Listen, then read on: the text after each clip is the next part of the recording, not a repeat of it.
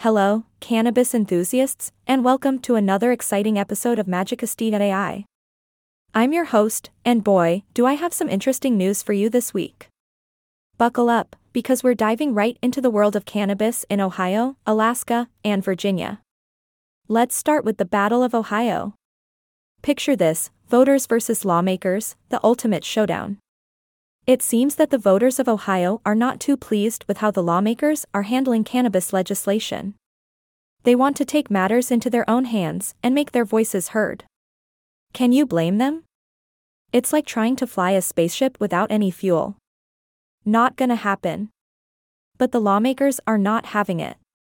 They're putting up a fight, trying their best to block any attempts to make cannabis more accessible.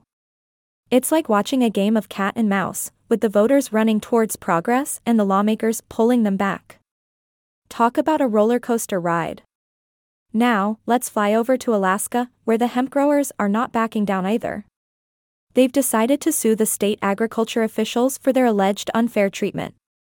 You go, Alaska hemp growers. Stand up for your rights.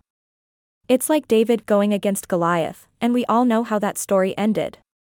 But seriously, it's important for the hemp industry to fight for fair regulations and equal opportunities. Hemp has so much potential, it's like a superhero with a secret identity. And it seems that the Alaska hemp growers are not going to sit back and let anyone dampen their spirits. Keep fighting the good fight. And now, let's make a pit stop in Virginia, where they've overturned a veto. It's like a magic trick, making legislation disappear with a flick of a wand. The lawmakers in Virginia said, abracadabra, no more veto. And poof. Cannabis decriminalization becomes a reality. It's like watching a magic show, with unexpected twists and turns at every corner. But let's not forget, folks, that cannabis laws are still a complex puzzle. Delta 9 THC and Delta 8 THC are in the spotlight these days. Delta 9 THC, the popular psychoactive cannabinoid, remains federally illegal, while Delta 8 THC is causing quite a stir. It's like a sibling rivalry, with Delta 8 THC coming out of nowhere and stealing the spotlight. Some say Delta 8 THC is a game changer, while others argue it's another legal gray area. It's like walking through a maze blindfolded. But fear not, my friends, because the Ninth Circuit Court recently weighed in on this debate.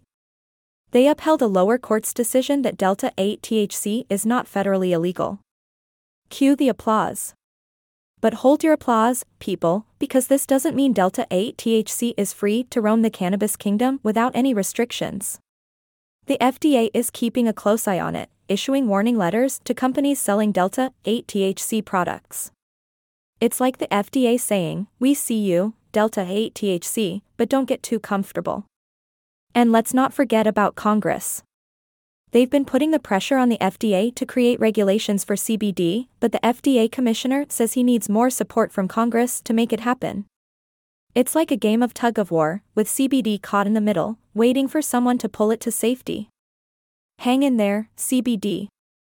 So, my fellow cannabis enthusiasts, that wraps up this week's exciting cannabis news. From Ohio voters taking on lawmakers, Alaska hemp growers fighting for fairness, to Virginia overturning a veto, it's been quite the adventure. Join me next time on Magicasti AI, where the cannabis world is always full of surprises and laughter. Until then, keep your spirits high and your minds open. This is your host, signing off with a smile and saying, Stay lifted, my friends.